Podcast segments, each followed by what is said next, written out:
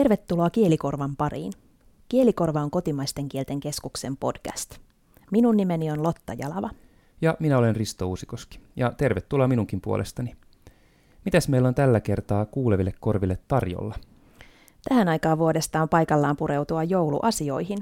Kyselemme kotimaisten kielten keskuksen asiantuntijoilta muun muassa joulunimistä sekä jouluisten hedelmien ja mausteiden nimityksistä – Sitäkin selvitämme, onko kieleen tullut uusia joulusanoja viime vuosina. Ja lopuksi käymme läpi kielen ja kotuksen ajankohtaisasioita. Kaikille joulukalenterien ystäville meillä on ilo uutinen.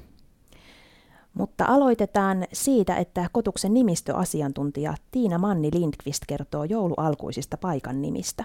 Selviääköhän nyt, missä se joulumaa oikein sijaitsee? Markus Setä opetti suomalaisille radion lastentunnilla vuonna 1927 että joulupukki asuu Korvatunturilla, kaukana Lapissa. Hänellä täytyy olla asiasta varma tieto, muutenhan hän olisi voinut ehdottaa joulupukin asuinpaikaksi vaikka vielä pohjoisempana Vätsärin erämaassa sijaitsevaa joulutunturia. Inarissa sijaitsevat joulutunturin lisäksi joulujärvet. Mistä nämä joulunimet ovat peräisin, erityisasiantuntija Tiina Manni Lindqvist? Vätsärin erämaan joulutunturi on tosiaan linnuntietä noin 200 kilometrin päässä Savukoskella sijaitsevasta Korvatunturista. Inarin joulunimien taustalla ei ole kuitenkaan sana joulu, vaan Inarin saamen louhikkoista rakkaa eli kivikkoa merkitsevä sana jovala. Suomenkieliset rinnakkaisnimet on sitten mukailtu joulualkuisiksi. Kerrot kotimaisten kielten keskuksen verkkosivulla jutussasi joulupaikan nimissä, että nimiarkiston paikannimikokoelmissa on yli sata mainintaa joulualkuisista nimistä. Millaisia joulunimiä Suomessa on ja mikä niiden tausta mahtaa yleensä olla? Joulunimien tausta on yleensä aivan arkinen ja liittyy joulun aikaan yleisesti, ei niinkään jouluun juhlana. Esimerkiksi Kannuksessa ja Sotkamossa on joululato. Kannuksen joululato on muistitiedon mukaan tehty jouluaattona ja Sotkamon joululadosta taas on syötetty heinät lehmille jouluun mennessä. Myös Kosken joulun niitty liittyy samaan aihepiiriin. Niityllä sijaitsevasta ladosta on entisaikaan ollut tapana noutaa heiniä jouluksi. Ikalissa taas on pelto joululadon kytö, jonka laidassa olevan ladon heiniä alettiin käyttää joulun aikoihin. Joulupelto Reisjärvellä on raivattu pelloksi jouluna, kun syksy on ollut leuto ja maa on vielä sulana. Jotkin joulunimet liitetään joulukuuseen. Esimerkiksi Sievissä on joulukorpi, joka on ollut kuusen hakupaikka. Joidenkin joulunimien taustalla on erityinen tarina. Millaisia tarinoita nimet kertovat, Tiina Manni Lindqvist? Muutamaan joulualkuisen nimeen liittyy tosiaan tarina jostakin tapahtumasta. Pirkkalan Anjan selällä on joulusaari. Tarinan mukaan eräänä jouluaamuna Vesilahteen joulukirkkoon menossa olleet olivat epähuomiossa kiertäneet tätä saarta ja vasta päivän valjettua huomanneet erehdyksensä, eivätkä sitten sinä vuonna ehtineet joulukirkkoon. Joutsan Leivonmäellä taas kerrotaan Rutajärven rannassa sijaitsevasta joulukalliosta – että kerran tukkeja vedettäessä sattui myrsky ja uittomiehet joutuivat viettämään kalliolla joulua. Mutta toinen arkistoon tallennettu selitys tälle samalle nimelle on aivan erilainen. Sen mukaan kalliolla on poltettu ennen juhannuskokkoja. Kalliota ei haluttu kutsua juhannuskallioksi nimen tavanomaisuuden takia ja siksi sitä alettiin kutsua joulukallioksi. Joulumaa on muutakin kuin tunturia lunta, sanotaan suositussa joulumaalaulussa – Joulumaa on tosiaan muutakin, se on myös paikan nimi. Millaisen paikan tai millaisten paikkojen nimi, Tiina Manni Lindqvist? Joulumaa voi löytyä sydämestä ja pari joulumaata löytyy arkistonkin muistiinpanoista. Esimerkiksi Mynämäen Joulun talon peltokappaleen nimi on ollut Joulumaa. Samoin Kittilässä on kivikkoinen männikkomaa nimeltään Joulumaa. Kiitos Tiina. Kiitos. Siinä Tiina Manni Lindqvist kertoo joulualkuisista paikan nimistä – Niitä ja muitakin paikanimiä voi käydä kuka vaan etsiskelemässä digitaalisesta nimiarkistosta, jonka verkko-osoite on nimiarkisto.fi. Joulumaassa tietysti syödään paljon hedelmiä ja siellä tuoksuvat monenlaiset mausteet. Kotuksen murre- ja etymologia-asiantuntija Kirsti Aapala kertoo nyt muun muassa sanojen appelsiini ja kaneli alkuperästä. Appelsiini, mandariini, klementtiini, satsuma. Monenlaiset sitrushedelmät kuuluvat tätä nykyään myös suomalaiseen jouluun. Nämä hedelmät tulevat meille kaukaa, mutta entä niiden nimitykset? Mistä ne mahtavatkaan tulla? Erityisasiantuntija Kirsti Aapala. Suuri osa sitrushedelmistä on lähtöisin Aasiasta. Aivan niin kaukaa eivät tule niiden kaikkien nimitykset, mutta kansainvälistä peruahan ne suomen kielessä ovat. Jos aloitetaan tutuimmasta eli appelsiinista. Sen nimi on tullut meille Ruotsin ja ehkä Saksankin välityksellä Hollannista. Appelsiini tarkoittaa oikeastaan sananmukaisesti Kiinan omenaa. Sanan alkuosa on omena ja jälkiosa viittaa Kiinaan. Appelsiineja nimittäin tuotiin aikoinaan Kiinasta Eurooppaan, ja tuojina olivat portugalilaisten lisäksi luultavasti myös hollantilaiset. Omena taas oli eurooppalaisille tuttu hedelmä, jonka mukaan outokaukomaiden tuominen oli kätevä nimetä.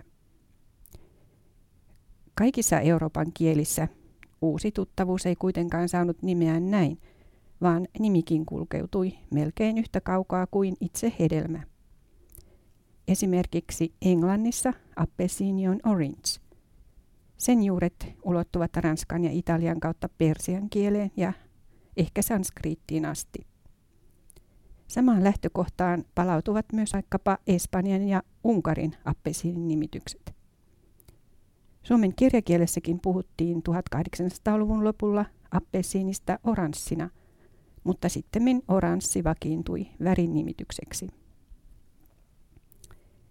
Pienemmät sitrushedelmät, kuten nuo mainitsemasi mandariini, klementtiini ja satsuma, tulivat lähemmin tutuiksi viime vuosisadan jälkipuoliskolla. Näistä mandariini on alkuaan kiinalaisen mandariinipuun hedelmä. Sen nimitys on tullut Eurooppaan portugalin kielen välittämänä, mutta alkuaan se on kuitenkin lähtöisin Intiasta. Mandariinit olivat korkea-arvoisia kiinalaisia virkamiehiä – ja on arveltu, että hedelmä olisi saanut nimensä virkamiesten pukujen värin mukaan. Puvut olivat nimittäin oranssenkeltaisia, kuten mandariinin hedelmätkin. Clementini puolestaan syntyi ehkä sattumalta noin 120 vuotta sitten Algeriassa, ranskalaisen papin Clementin puutarhassa. Clementinin on arveltu olevan joko appesiinin ja tangeriinin risteytys tai mandariinin muunnus. Uudelle hedelmälle annettiin nimi mainitun pappi Clemantin mukaan. Tuo tangeriini on muuten mandariinin Välimeren alueella syntynyt muunnos ja se on nimetty Marokon Tangerin kaupungin mukaan. Satsuma on myös mandariinin muunnos, mutta se on kotoisin Etelä-Japanista. Se on saanut nimensä Japanin entisen maakunnan Satsuman mukaan.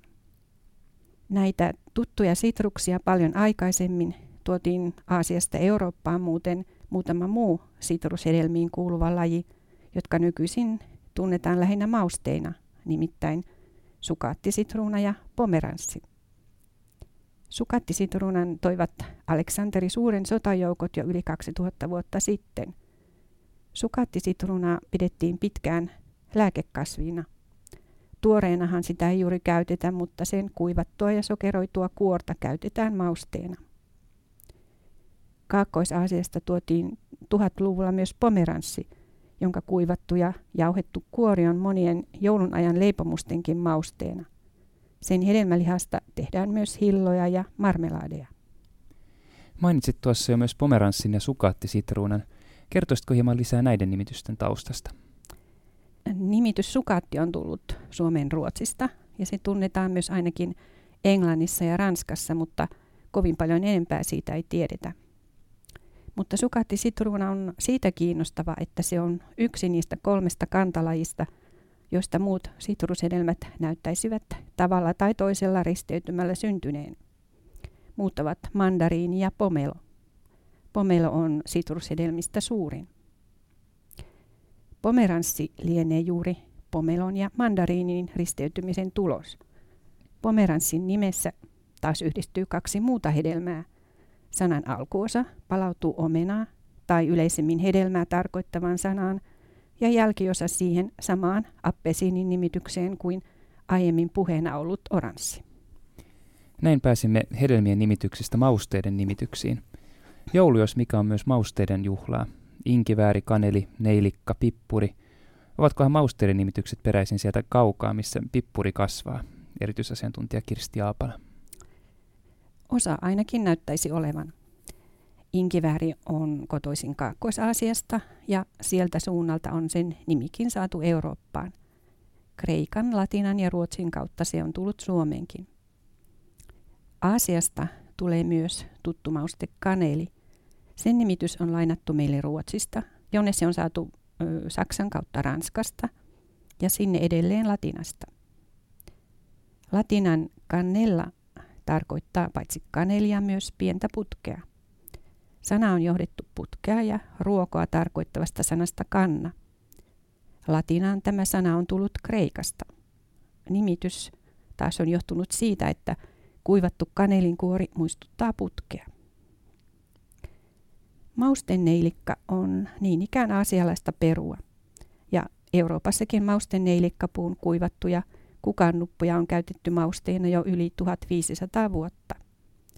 Nimityskin on annettu omasta takaa. Suomen neilikka on lainaa Ruotsista, jonne se on tullut Alasaksasta. Alasaksalainen nimitys Nigelken on diminutiivimuoto naulaa merkitsevästä sanasta. Kuivatun kukannupun on siis ajateltu muistuttavan pientä naulaa.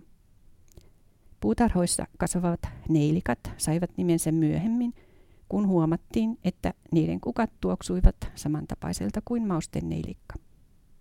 Sitten vielä tuo pippuri. Aasiasta Intian suunnalta on sekin kotoisin ja sieltä on nimityskin alkuaan. Suomeen se on tullut tuttua reittiä Ruotsin, Latinan ja Kreikan kautta. Lähtökohtana on muinaisintian marjaa tai pippurin luumarjaa tarkoittava sana. Musta pippuri, valkopippuri ja viherpippuri ovat saman köynnöskasvin eri kypsyysasteessa olevia luumarjoja. Viherpippuri on kerätty raakana, musta pippuri puolikypsenä ja valkopippuria saadaan kypsän luumarjan vaaleasta siemenestä. Pippuri on ollut hyvin tärkeä ja kallisarvoinen mauste. Siitä on saanut nimensä myös esimerkiksi piparkakku. Mausteita on käytetty ennen paljon myös lääkkeinä ja niinpä vahvasti maustettuja piparkakkujakin pidettiin hyvin terveellisinä. Menneiden vuosisatojen piparkakkujen maustemäärät ovat olleet kuitenkin melkoisia ja voikin olla, että nykyajan pikkuleipiin tottuneet eivät ehkä pitäisi niitä edes syömäkelpoisina. Kiitos Kirsti. Kirsti Aapala valotti meille hedelmien ja mausteiden nimitysten historiaa. Kotisivultamme osoitteesta kotus.fi löytää esimerkiksi sivuston hakua käyttämällä monenlaisia kirjoituksia muidenkin jouluisten sanojen taustoista ja käytöstä vaikkapa murteissa. Murteista puheen ollen, meillä olisikin tässä välipalaksi pieni murrenäyte. Kotuksen verkkosivuilta on kuunneltavissa laajasti näytteitä eri murrealueilta. Seuraavassa katkelmassa karjalohjalainen Cecilia Sileen, omaa sukua Jaakobson, syntynyt 1889, kertoo, miten paikkakunnalla ennen muinoin valmistauduttiin joulun viettoon. Haastattelijana on Pekka Lehtimäki ja nauhoitus on lokakuulta 1963. Sitten kuulkaa se joulun aika. Niin, se oli sitten semmoista, että sitä varrottiin kovasti sitä joulua. Mitenkä sitten valmisteltiin? Sitä valmistettiin joka tavalla, että sitä kuurattiin ja sitä touhuttiin ja sitä puhdistettiin kaikki paikat, että oli sitten, piti olemaan kaikki puhtat ja hyvät ja ja sitten lämmitettiin uuni ja sinne laitettiin limput leivottiin ja hiivaleivät ja pullat ja ja siankinkut laitettiin uuniin ja ja monenlaiset laatikot ja uunipuurot ja lanttulaatikot ja ja semmoista sitä joulu sitten valmistettiin. Mitenkäs sitä lanttulaatikkoa, mutta sillähän oli toinen nimi. Sinikkalaatikko, niin se oli. Tanturi kaivaa vähän tähän. Sinikoissa se oli, kun silloin puhuttiin. Mitenkä sitä tehtiin? Ei sitä sen kummemman tehtiin sitä niin sinikat niin laitettiin keitettiin ja joku hakkasi pieneksi ja joku riivasi ja silloin jos jollakin oli lihamylly niin se laitettiin siitä lävitse ja sitten siihen laitettiin vähän maitoa ja mitä - mausteen ja maitoja vehnäjauhoja vissiin tai mannankryyniä mitä siihen laitettiin niin ja se onkin kyllä hyvä syödä ja kyllä uunipuurokin joka jouluna oli laitettuna Cecilia Silén kertoi entisaikaisista jouluruuista. Tuossa mainittiin muun muassa uunipuuro ja lanttulaatikko, kaksi hyvin perinteistä joulusanaa. Mutta tuleeko joulukieleen jouluun liittyvän kielenkäyttöön enää uusia sanoja? Hyvä kysymys, ja siihen osaavatkin vastata Suomen murteiden sanakirjan toimittaja Riikka Tervonen ja kielitoimiston sanakirjan toimittaja Minna Pyhälahti. Meillä on täällä joulun sanoista keskustelemassa kaksi sanakirjan toimittajaa. Riikka Tervonen Suomen murteiden sanakirjasta ja Minna Pyhälahti kielitoimiston sanakirjasta. Tervetuloa. Kiitos. Kiitos. Millaisia joulunajan sanoja te olette tarkastelleet? Riikka. No minä olen tunnelmoinut tämmöisen sanan kanssa kuin hämärähyssy tai hämäränhyssy. Kyseessä on siis murresana. Se on melko eteläisessä Suomessa tunnettu, mutta nykyäänkin sitä näkee aika paljon esimerkiksi sisustusblogeissa tai kevyissä lehtijutuissa, niin kuin naisten lehdissä. Voidaan puhua esimerkiksi hämärän hyssyn pitämisestä tai viettämisestä. Mitä sillä tarkoitetaan? No näissä uudehkoissa teksteissä sillä viitataan tähän tämmöiseen vuoden aikaan, kun päivän valo on vähissä ja pimeä tulee aikaisin. Ja silloin on luonnollista, että ihminen ei ehkä ole niin energinen kuin valoisena vuoden aikana. Silloin on mukava tassutella kotona villasukat jalassa ja sytytellä kynttilöitä ja käpertyä sohvaan viltin alle. Ja ehkäpä jo aletaan vähän orientoitua joulun aikaan, että saa penkoa jouluvalot kaapista ja voi vielä olla mukissa glögiä tai hyvää teetä lämmittämässä siinä. Hämärähyssy on siis murresana. Mitä sillä oikeastaan on entisaikaan tarkoitettu? No vanhastaan tällä ilmiöllä on ollut ihan oma tarkoitus maaseutuyhteisössä. Sitä on käytetty ylipäänsä hämärästä ajasta, myös, myös voi olla niin kuin aamupäivällä ja muulloinkin kuin joulun aikaan tai talvella. Se on siis tämä sininen hetki, kun ei ole vielä pimeää, mutta ei enää valoisaakaan. Ja silloin on säästetty valaisemisessa. Ei ole poltettu lamppuja tai kynttilöitä tai päreitä, vaan on pidetty sitten lepotaukoa. On istuskeltu ja jutusteltu hämärässä ja on voitu mennä jopa asioiksen naapuriin istumaan hämärän hyssyä. Esimerkiksi Nastolassa on sanottu näin, että istutaan hämärähyssyä, kun suu on viisas pimeissäkin. Tai on voitu heittäytyä ihan pitkäkseenkin, jolloin on voitu puhua hämärähyssyn makaamisesta – muotoa vähän hämärähyssyä, on sanottu lemillä. Siinä on sitten vedetty henkeä ja kerätty voimia iltaaskareita varten. Minusta vaikuttaa vähän siltä, että entisaikaan, kun on tehty ruumiillista työtä, niin nämä lepotauot on tulleet työnlomaan aika luonnostaan ja on ollut oikein suotavaakin oikasta välillä pitkäkseen. Onko tälle hämärän hyssy-ilmiölle jotain muita sanoja? Joo, murteissahan synonyymejä on jopa useampia kymmeniä. Muutamia mainitakseni hämärikkö, hämärä hyrry, hämärä höllö, hämärä juhla, hämärän kähmä ja hämärän tunti. Mutta sitten minä olen miettinyt myös tätä tanskankielistä sanaa hygge tai hyggeily, jota nyt on viime aikoina suomenkielisessä tekstissäkin näkynyt aika paljon. Ja koko tämä hygge-ilmiö on jotenkin noussut ihmisten tietoisuuteen. Mä näin joku aika sitten tämmöisen hauskan esimerkin adjektiivimaisesta käytöstä, että kynttilöitä hyggempää sisustuksessa on vain takka. Ja tämä hykkeily liittyy siis ainakin sisustukseen, mutta varmasti vahvasti myös lepäilyyn ja siihen sohvalle käpertymiseen. Ja tässäpä sitten mietin, että olisiko tämä nykyinen hämärähyssyn pitäminen vähän samaa kuin hyggeily. Ja tänä päivänä hän ei onneksi ole niin, että kotona pitäisi istua ihan kokonaan ilman valoja, joten ne kynttilät tai muut tunnelmavalot, niin ne on oikein tervetulleita pimeyteen. Mutta valaistus pysyy kuitenkin suhteellisen hämäränä ja armollisenakin, että pölyt ei näy eikä ne haittaa ja ne voi sitten siivota joskus keväällä. Ja joka tapauksessa sanoisin, että hämärän hyssyllä on tärkeä tehtävä nykykansalaisen kiireisessä elämässä. Eli päästetään hetkeksi irti arjen kiireistä ja vaatimuksista ja annetaan itselle lupa vain olla. Jouluvalot luovat tunnelmaa hämärän hyssyyn tähän vuoden aikaan. Jouluvalolle taitaa olla nykyään muitakin nimiä. Joo, kyllä olen törmännyt ainakin tämmöisen kuin talvivalot, kaamosvalot ja myöskin hykkevalot sanan olen kuullut, kun tästä hykkestä juuri puhuttiin. Ja jouluvaloaiheestahan on tänäkin syksynä keskusteltu jo sosiaalisessa mediassa. Eli heti kun päivät pimeenivät, niin sitten oltiin jo vähän harmissaan siitä, että jouluvaloja näkee jo lokakuussa. Ja toiset perustelee tietysti valojen käyttöä tunnelman tuomisella ja valon tuomisella pimeyteen. Niin ja ihan vain sisustusvaloistakin puhutaan, kun halutaan vaikkapa välttää tätä jouluvalot-sanan käyttöä. Valojahan käytetään jo pitkään ennen joulua ja pitkään joulun jälkeenkin.